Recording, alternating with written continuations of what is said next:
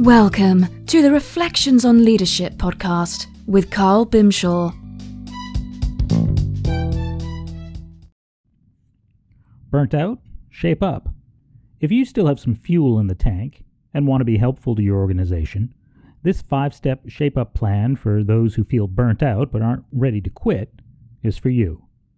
Step 1 What are the 10 best excuses you keep giving yourself or others that have put you in your current predicament? These are the things you probably whine about most. Next to each excuse, describe and justify why it's a good excuse. Then, figure out how you could eliminate them. Generally, you can do this by transforming your excuses into positive objectives. Step 2. You have strengths and weaknesses, everyone does. The problem is that most people dwell on their shortcomings and ignore their strengths. That's back assward. If you spend too much time on your shortcomings, you risk becoming very good at them instead of reducing them. List the strengths you have that you want to keep. Then list the weaknesses that you have that you need to release. Step 3. Deliberately seek five people you can learn from regularly. As the adage goes, if we are the average of the five people we spend the most time with, it would make sense to figure out with whom you want to invest your time. Create a list of five people and answer the following questions What are their admirable traits? What's your objective in the relationship? What resources do you need to help? When is the date for your first meeting? Step 4. Work off an action plan. Use whatever iteration or format works best for you.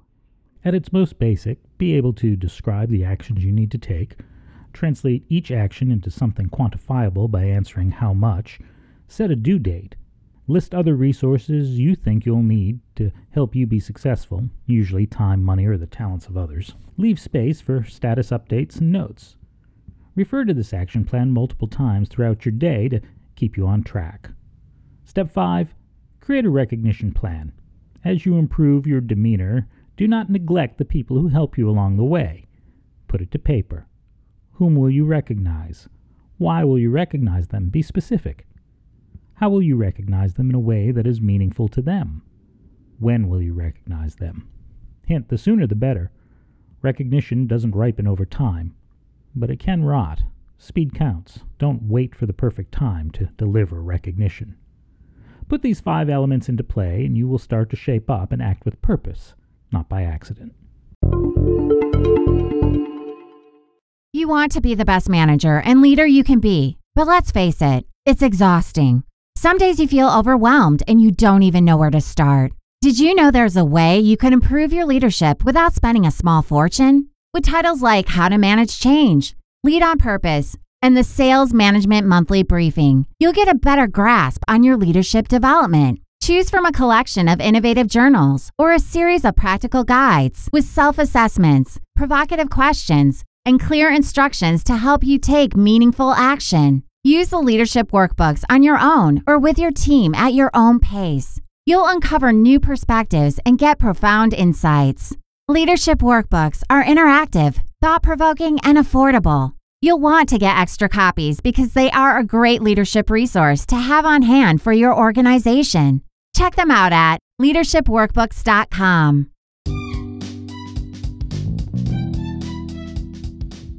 Thank you for listening to the Reflections on Leadership podcast, produced by Carl Bimshaw Consulting, the leadership development and accountability firm that helps busy professionals to challenge, disrupt, and dramatically reduce the influence of lousy leadership in their business.